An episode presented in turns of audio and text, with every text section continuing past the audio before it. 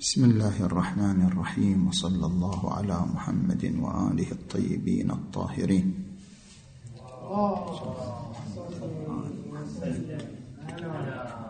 جنابهم المحاضرة بعنوان المذهب العقلي ونظرية المعرفة.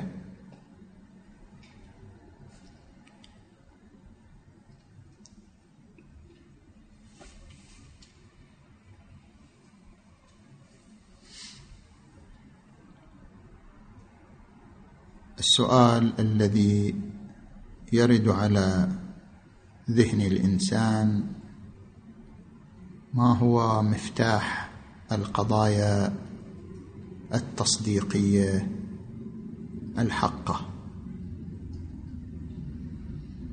هناك قضايا يذعن بها الإنسان بعضها قضايا جزئية مثل الشمس طالعة مثل الجو حار مثل الجو مغبر. وهناك قضايا كلية كقولنا الكل أعظم من الجزء الواحد نصف الاثنين.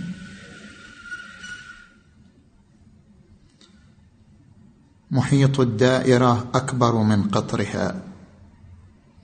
إلى غير ذلك من القضايا التي يذعن بها الإنسان سواء كانت قضايا فلسفية نحو النقيضان لا يجتمعان أو قضايا طبيعية نحو الحرارة تولد الغليان أو قضايا رياضية نحو الواحد نصف الاثنين. فهذه القضايا التي نذعن بصدقها. ما هو مبدأها؟ من أين أتت؟ ما هي الخيوط الأولية التي نسجت منها جميع هذه القضايا؟ والبحث في ذلك في محاور ثلاثة. في العلاقة بين الكثرة الإدراكية للذهن والقوة المفكرة. وفي بيان الفارق بين المذهب العقلي والمذهب التجريبي. وفي نتائج البحث. نأتي إلى المحور الأول ألا وهو العلاقة بين الكثرة الإدراكية للذهن والقوة المفكرة.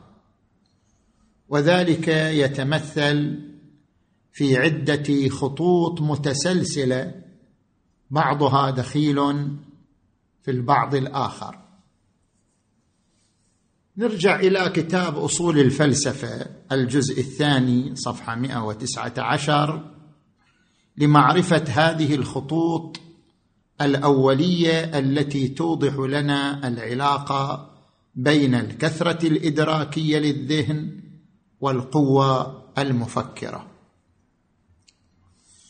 الذهن لأنه قوة خلاقة مبدعة لذلك له كثرات من الإدراكات.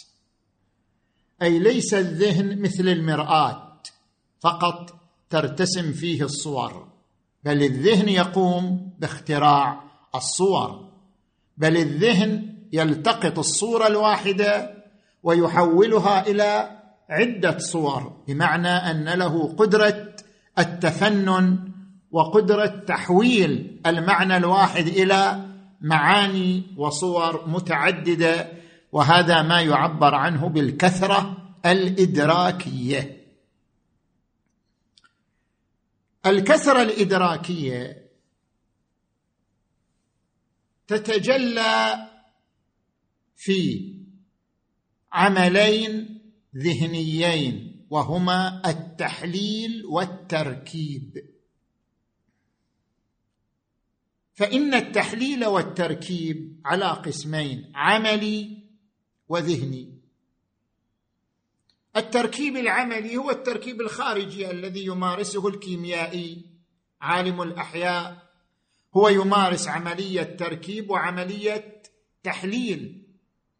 الماء يعود إلى عناصره الأولية من الأكسجين والهيدروجين. هذا تحليل. وجمع هذه العناصر بنحو يصبح ماء. هذا تركيب. التحليل والتركيب العملي وهناك تحليل وتركيب ذهني وهو ما نريده في هذا المقام. التحليل والتركيب الذهني كأن يتأمل الإنسان في حقيقة الإنسان. ما ما هو الإنسان؟ ما هي حقيقة الإنسان؟ فإذا قام بتحليل هذه الحقيقة المسماة بالإنسان وحللها إلى جزئين حياة ونطق المعبر عنه في كلماتهم بالحيوان الناطق. الإنسان حقيقته عبارة عن عنصر الحياة وعنصر القدرة على الإبراز القدرة على التفهيم القدرة على النطق. هذا تحليل وأما عندما يقوم الإنسان بجمع هذين العنصرين ويسمي مجموع هذين العنصرين بكلمة إنسان فهذا تركيب التحليل والتركيب الذهنيان من الفعاليات للكثرة الإدراكية لدى الذهن. زين هذا الخط الأول الذي أردنا بيانه. نجي إلى الخط الثاني. القدرة أو الكثرة الإدراكية للذهن هي من إبداعات القوة المتصرفة. كما سبق أن النفس لها عدة قوى. من قوى النفس المشاعر من قوى النفس الغرائز من قوى النفس القوة المتصرفة. القوة المتصرفة ماذا تعني؟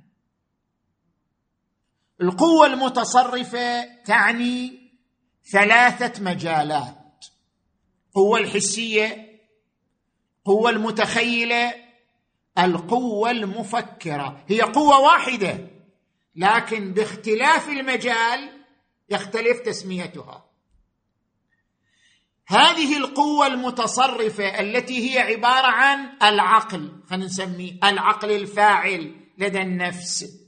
العقل الفاعل لدى النفس هو القوة المتصرفة والقوة المتصرفة هي التي تبدع في الحسيات والخياليات والعقليات. فإذا كان إبداعها في الحسيات مثلا الذهن أحيانا يرى شيء في الخارج ينتقل منا إلى صورة أخرى يعرفها. مثلا افترض أنه يرى القمر. بمجرد أن يرى القمر ينتقل من صورة القمر إلى صورة عالم من العلماء أو مرجع من المراجع مثلا. يرى نحو شبه بين صورة القمر وبين صورة العالم. الانتقال من هذه الصورة إلى تلك الصورة هي عملية شنو؟ هي عملية تصرف. لكن هذه تسمى القوة المتصرفة الحسية. نجي إلى المجال الثاني وهو الخيال. أحيانا الصورة ما موجودة في الخارج أصلا. الذهن يقوم باختراعها. الذهن يتصور جبل من ذهب. لأنه يجمع بين صورة الجبل وصورة الذهب ويركب منهما صورة ويسميها جبلا من ذهب. جبل من ذهب هذا تركيب ذهني. والقدرة التي تقوم به هي القوة المتخيلة. أبو العلاء المعري شاعر كان مكفوف البصر لكنه كان يتصور الليل ويتصور السماء ويتصور النجوم وكان يقول ليلتي هذه عروس من الزنج عليها قلائد من جمان يتصور السماء كأنها عروس من الزنج والنجوم هي قلائد معلقة عليها. ليلتي هذه عروس من الزنج عليها قلائد من جمان هذا قوة متخيلة. نجي إلى المجال الثالث ألا وهو القوة العاقلة. أو القوة المفكرة بتعبير أدق. القوة العاقلة إذا تصرفت في مجال العقليات بالتحليل والتركيب فتسمى بالقوة المفكرة.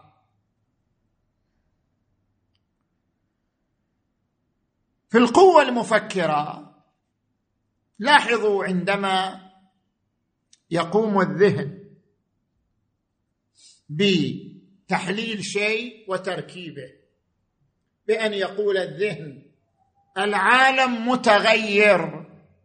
وكل متغير حادث فالعالم حادث. هذه عملية خضعت لتحليل وتركيب. كما سيأتي بيانه. هذه العملية التي تسمى بعملية الاستدلال التي خضعت لتحليل وتركيب تسمى بالقوة المفكرة.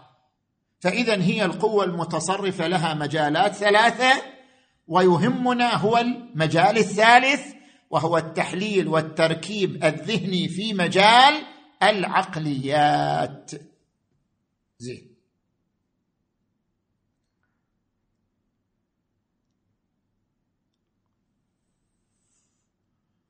نجي إلى الخط الثالث.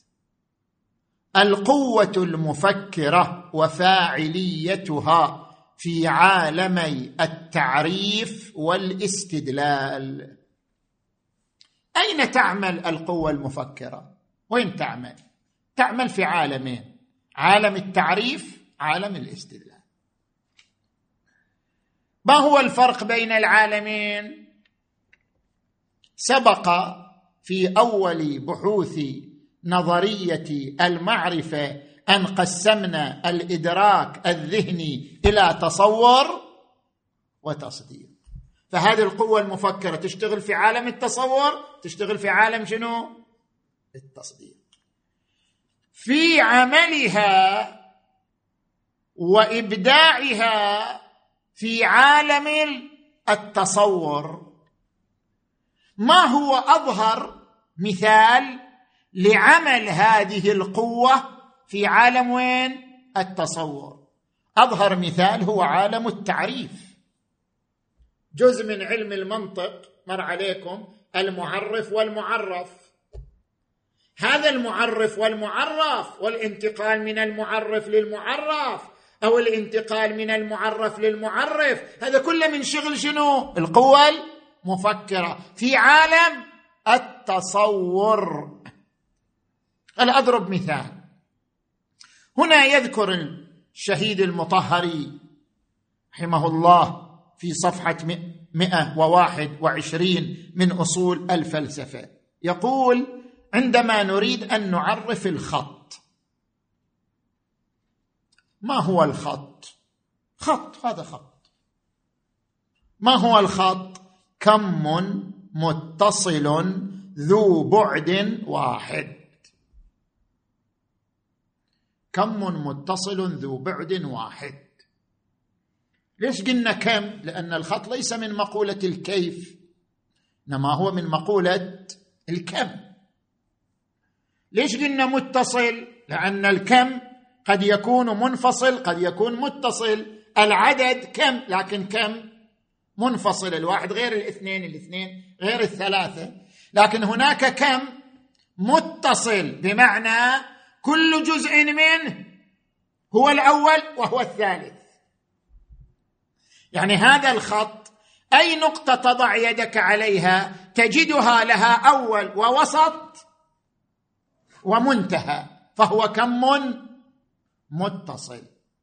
ولكن هذا الكم المتصل ذو بعد واحد بخلاف السطح. هذا السطح له بعدان طول وعرض.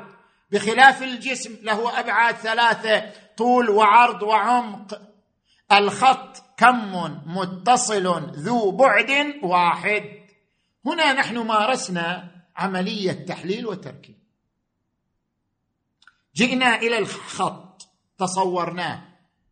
قمنا بتحليل ماهية الخط إلى أجزاء ثلاثة. كم متصل ذو بعد واحد. بعدين انطلقنا من هذا التحليل للرجوع إلى الخط مرة أخرى. قلنا هذه الأجزاء الثلاثة إذا اجتمعت فهي الخط. هذه عملية شنو؟ تركيب فتحليل وتركيب في عالم التعريف تعريف الأشياء بلحاظ تحليلها إلى أجزائها. زين جيد.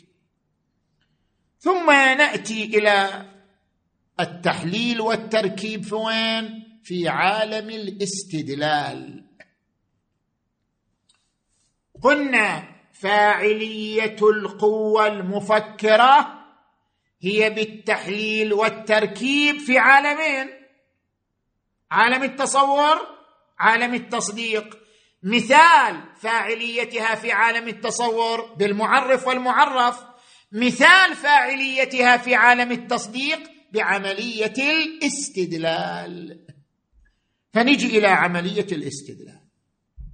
أنا لا أدري أن العالم حادث أو العالم قديم. كيف أوصل للنتيجة؟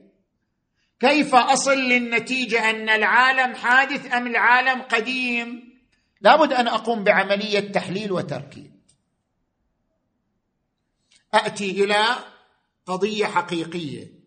أقول هل التغير يعني الحدوث؟ هل التغير يعني الحدوث. هل هناك ملازمة بين التغير والحدوث؟ هذه عملية تحليل. أقوم بتحليل. أقول هناك تغير وهناك شنو؟ حدوث. هل بين هاتين الصفتين ملازمة أم لا؟ إذا قمت بتحليل ما هو موجود في عالم الطبيعة إلى صفتين تغير وحدوث. ورأيت بين الصفتين شنو؟ ملازمة. نتيجة هذه الملازمة كونت مركب وهو كل متغير حادث. بعد أن كونت هذا المركب طبقته على المثال وهو العالم الذي لا أدري هو متغير أم حادث. قلت بما أن كل متغير حادث والعالم متغير اذا العالم حادث. هذه نفس عملية الاستدلال هي متضمنة لتحليل وتركيب وهي فعالية من فعاليات القوة المفكرة لكن في عالم التصديقات وهو عالم الاستدلال. زين. نجي إلى الخط الرابع. ما هو الفارق بين القوة المتخيلة والقوة المفكرة؟ وإحنا قسمنا القوة المتصرفة إلى ثلاثة أقسام.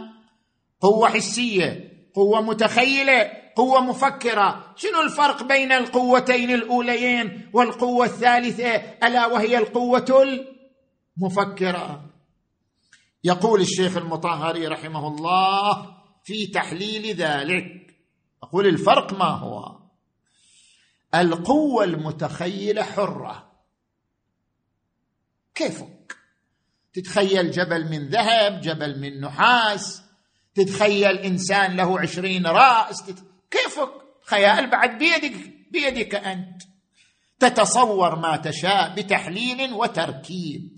أما عندما نأتي للقوة المفكرة لا مو بكيفك. القوة المتخب المفكرة ليست باختيار الإنسان. لماذا؟ لأن القوة المفكرة هي التي تقصد الوصول إلى الحقيقة.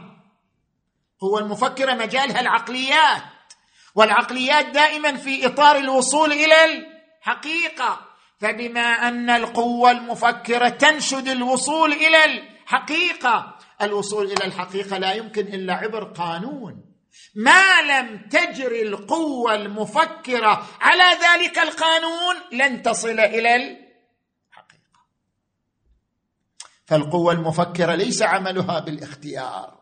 عملها مجبول على اتباع القانون الذي يفضي اتباعه للوصول إلى الحقيقة. هنا عبرنا بقانون الشيخ عبر بالميزان. مو مشكلة. بالنتيجة لا يمكن للقوة المفكرة أن تصل إلى الحقيقة إلا عبر ميزان وإلا ليس الأمر باختيارها.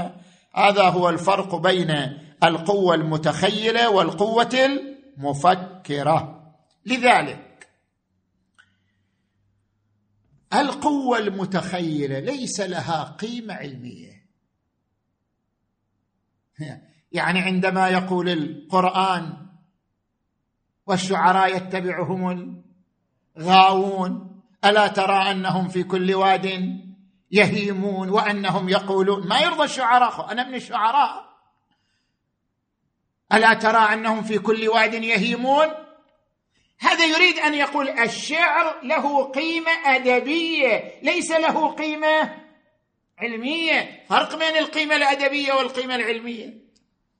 الشعر يحرك المشاعر والعواطف أما ليس له قيمة علمية لا يمتلك برهان ولا دليل على حقيقة من الحقائق. لذلك فرق بين فعالية القوة المتخيلة ليس لها قيمة علمية وبين فعالية القوة المفكرة لها شنو؟ قيمة علمية لأن القوى المفكرة عبارة عن ميزان تتبعه القوة المتصرفه لكي تصل إلى شنو؟ الحقيقة. زين. هذا كل الكلام في المحور الأول. نجي الآن إلى المحور الثاني. المحور الثاني في بيان الفارق بين المذهب العقلي والمذهب التجريبي في تحديد ميزان الوصول إلى الحقيقة. صفحة 123 و124 من الجزء الثاني من أصول الفلسفة. نجي إلى هذا المحور.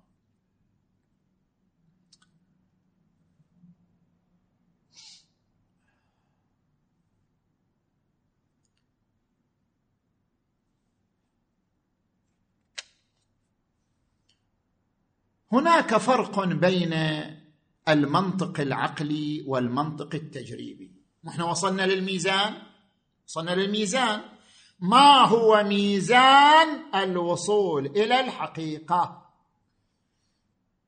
ما هو الميزان الذي إذا اتبعته القوة المفكرة وصلت إلى الحقيقة؟ وصلنا إلى هذا بعد. اختلف هنا المنطقان المنطق العقلي والمنطق التجريبي. في ميزان الوصول إلى الحقيقة.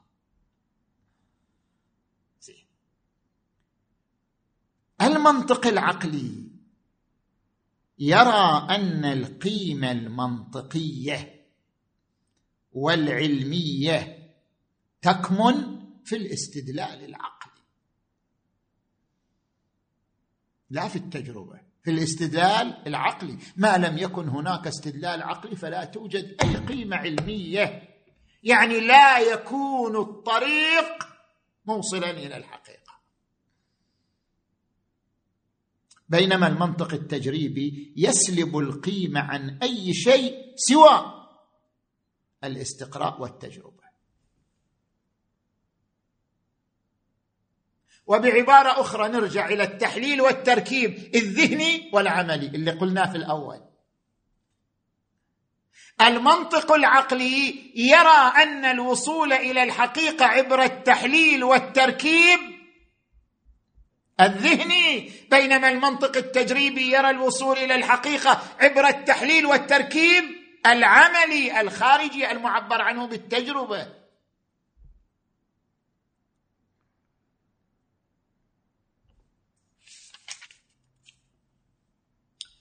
ومع ذلك لا المنطق العقلي ينكر التأثير للتجربة.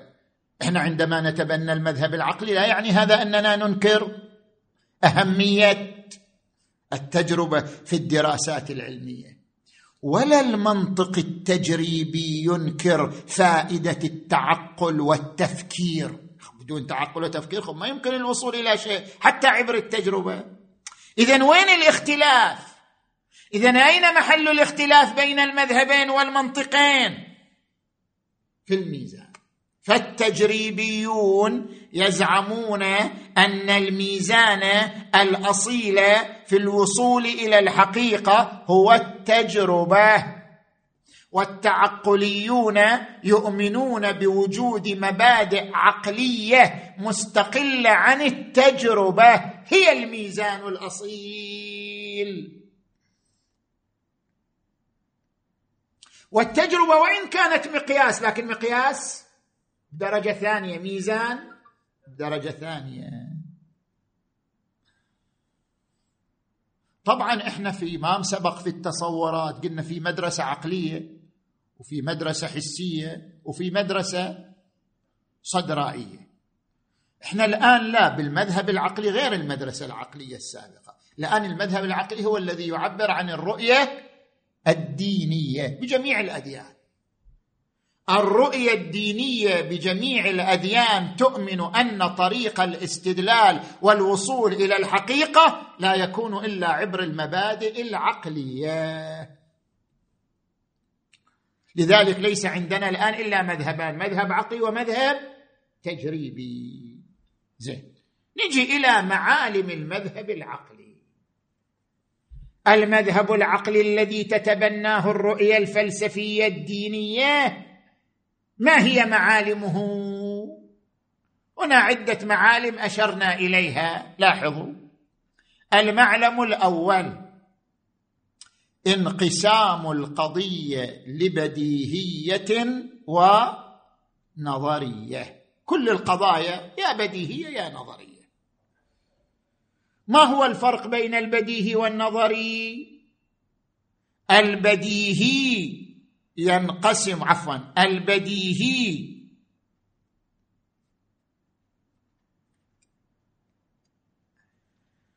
هو الحكم الذي يصدره الذهن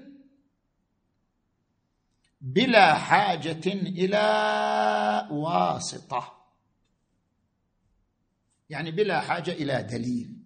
كل حكم يصدره الذهن بلا حاجة إلى واسطة بلا حاجة إلى دليل فهو حكم بديهي ما يعبر عنه علماء المنطق يقولون كل قضية إذا تصورت الموضوع وتصورت المحمول حكمت بها فهي قضية بديهية. أتصور الكل أتصور الجزء بمجرد اتصوره أقول الكل أعظم من الجزء. أتصور النقيضان أتصور اجتماعهما بمجرد أن أتصور أقول لا يجتمعان. كل قضية يجزم الإنسان بها بمجرد أن يتصور طرفيها فهي قضية بديهية. وكل قضية تحتاج إلى دليل. إذا تصور الموضوع والمحمول ما يحكم بها يقول لا ما هو الدليل؟ تعتبر قضية شنو؟ نظرية.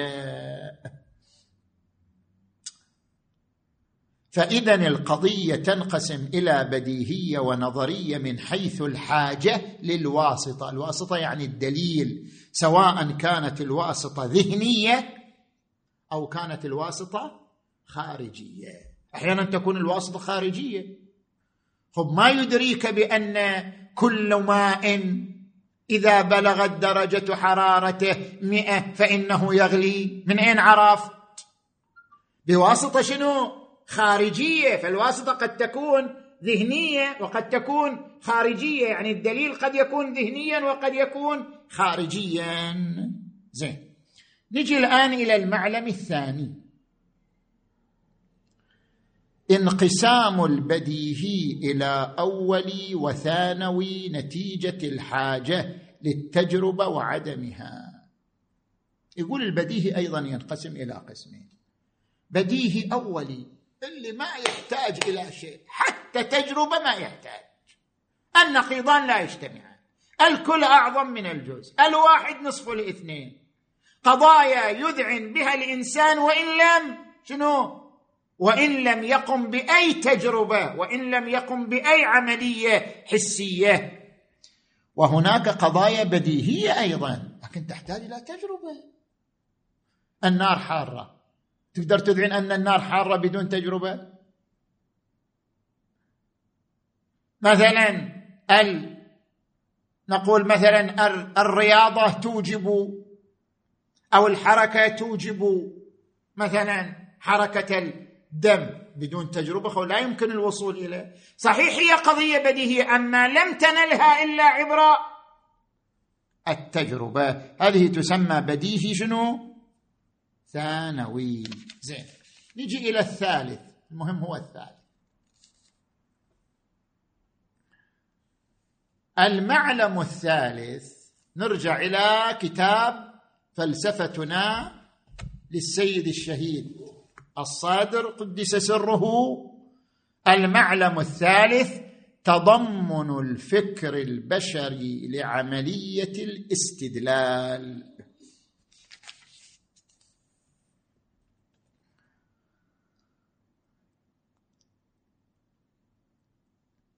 شنو معنى هذا الكلام؟ يقول السيد قدس سره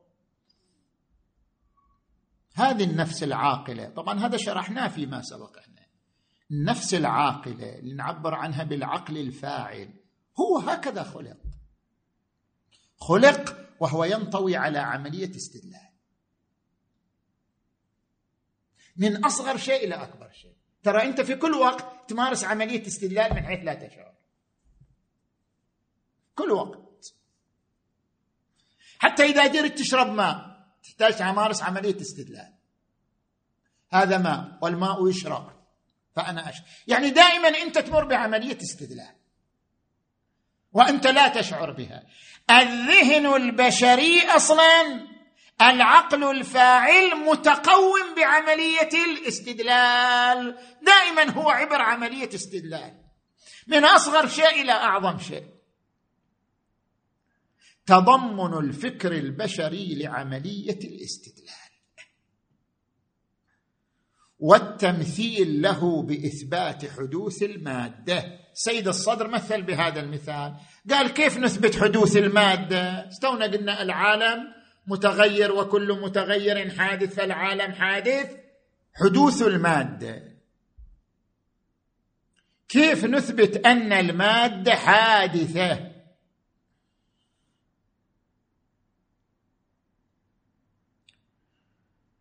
هل المادة حادثة أم قديمة؟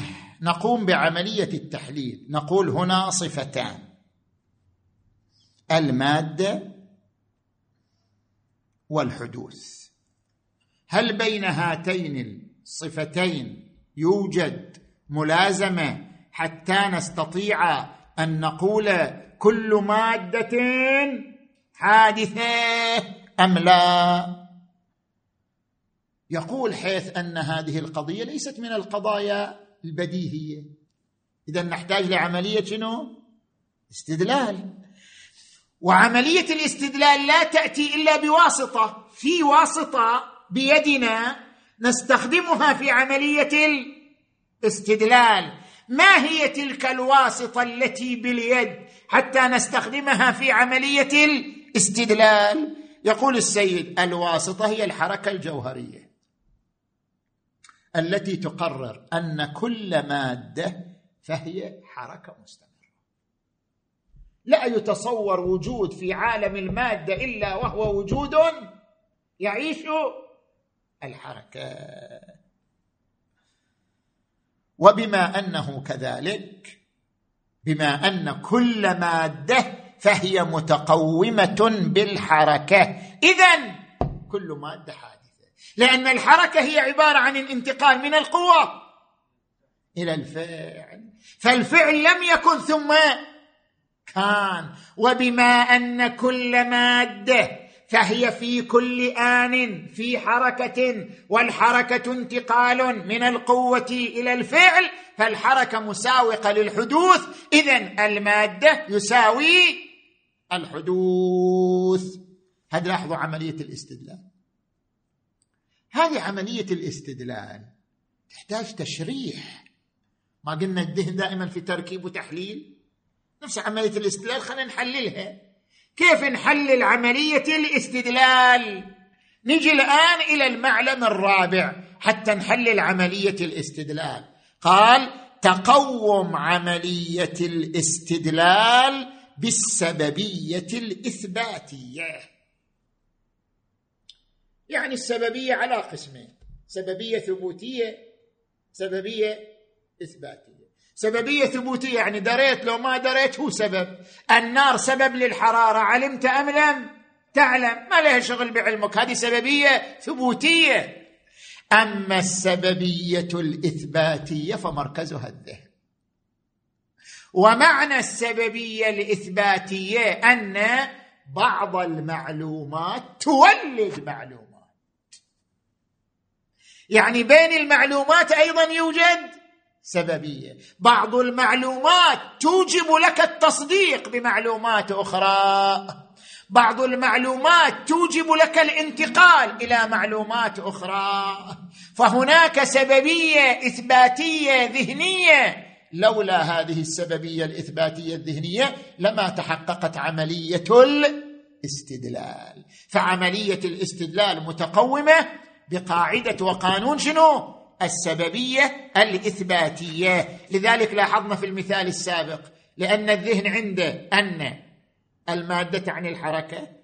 هذه معلومة؟ ولدت له معلومة أخرى. اذا المادة حادثة. خش نجي إلى المعلم الخامس. انقسام المبدأ العقلي لكل المعارف. إلى عام وهو امتناع التناقض وخاص نحو بديهيات الرياضيات. يقول أنتم ما قلتوا بأن الذهن البشري متقوم بعملية الاستدلال؟ وقلتم أن عملية الاستدلال تقوم على قانون السببية؟ وفسرتم السببية بأنها انتقال من معلومات إلى معلومات. ما هي المعلومات الأصيلة التي تكون منطلق لكل المعارف؟ وتعتبر علة وسبب لكل المعارف. ما هي؟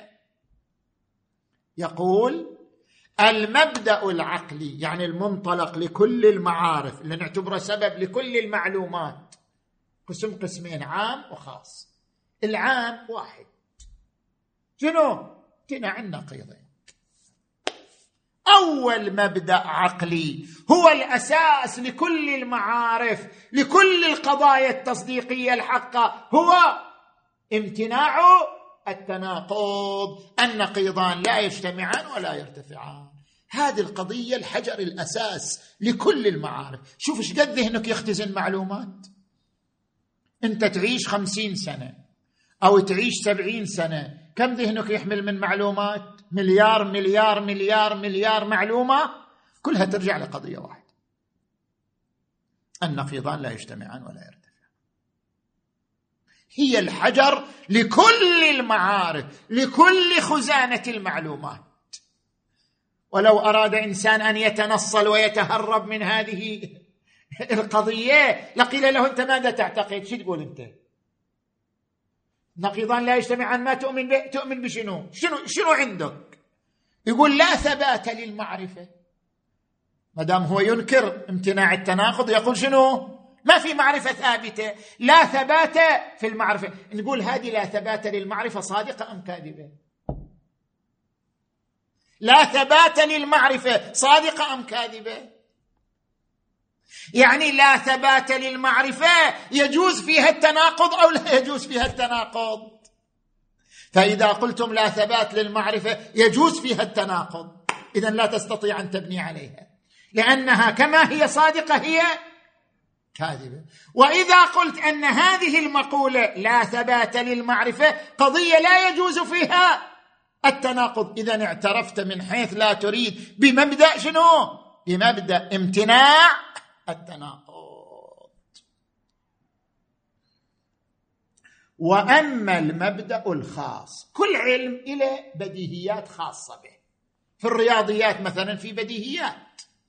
صح؟ مثلا زوايا المثلث تساوي قائمتين. الواحد نصف هذه قضايا بديهية لكن خاصة بهذا العلم. في عالم الأحياء توجد بديهيات في عالم الفلك توجد بديهيات. هذه نسميها مبدأ خاص. طيب. الآن انتهينا من المحور الثاني. جئنا مولانا إلى المحور الثالث نتائج البحث. سوف نعرضها بشكل مختصر سريع. ما هي نتائج البحث فيما مضى من المحورين؟ النتيجه الأولى التي تعرض لها السيد الصدر قدس سره في صفحة 71 من كتاب فلسفتنا هي عقم التجربة بدون الاستناد للمبادئ العقلية.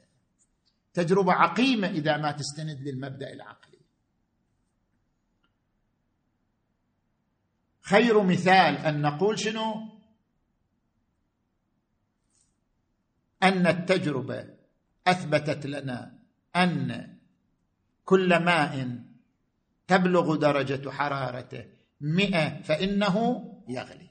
هذه قضية استندنا فيها للتجربة. لكن هل التجربة هي التي أنتجتها؟ لا. ليش؟ لأن التجربة مهما بلغت ما استوعبت كل أنواع المياه في كل زمن في كل مكان. التجربة استوعبت مليار ماء والدنيا ما انحصرت بمليار ماء اذا كيف عمان قلت كل. تحتاج لمبدأ عقلي. ما هو حكم الأمثال فيما يجوز وما لا يجوز؟ واحد. إذا ما تؤمن بهذا المبدأ العقلي أن حكم الأمثال فيما يجوز وما لا يجوز واحد ما تقدر. تستنتج من التجربة قضية شنو؟ كلية. وهذه القضية حكم الأمثال بنجي بعد نحللها وبنرجعها إلى تركيب وتحليل. هذا كله سيأتي في المستقبل. ولكن الآن نريد أن نقول لابد من استناد التجربة إلى مبدأ عقلي وإلا لم تنتج. طيب هذا النتيجة الأولى. النتيجة الثانية. منطلق التفكير دائما من العام إلى الخاص. تماما مقابل المنطق التجريبي. المنطق التجريبي يقول دائما تنتقل من الخاص إلى العام. تجمع المياه وتلاحظها وبعدين توصل للنتيجة وهي كل ماء بلغت درجة حرارته مئة فإنه يغلي. لاحظت شلون؟ تنتقل من الخاص إلى العام. أما المنطق العقلي يقول لا بالعكس حتى القضية انتقلت فيها من العام إلى الخاص وليس من الخاص إلى العام لأنه لو لم توسط قضية الأمثال فيما يجوز وما لا يجوز واحد لو لم توسط قضية النقيضان لا يجتمعان ولا يرتفعان لو لم توسط قضية لكل معلول لو لم توسط كل هالقضايا العامة لما وصلت إلى النتيجة. فدائما الانتقال من العام إلى الخاص. النتيجة الثالثة. شمولية المعرفة. كما ذكر السيد الشهيد هذه العبارة صفحة سبعين قال إن المقياس الأول للتفكير البشري بصورة عامة المعارف العقلية الضرورية. فهي الركيزة التي لا يستغنى عنها في كل مجال ويجب أن تقاس صحة كل فكرة على ضوئها ويصبح بموجب ذلك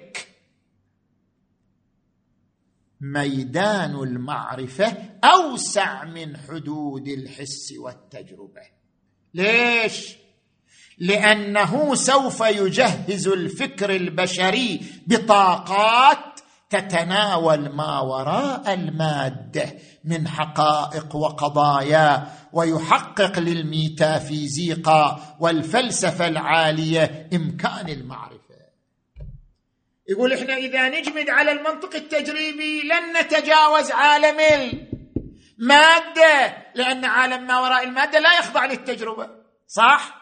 بينما إذا سرنا وراء المذهب العقلي الذي يقول الاستدلال يعتمد على مبادئ عقلية وليس بالضرورة التجربة المبادئ العقلية لا فرق فيها بين عالم المادة وعالم ما وراء المادة. فالمذهب العقلي يوسع المعرفة لما يشمل ما وراء المادة. كما عبر هنا السيد قدس سره. والحمد لله رب العالمين وصلى الله على محمد وآله الطيبين الطاهرين.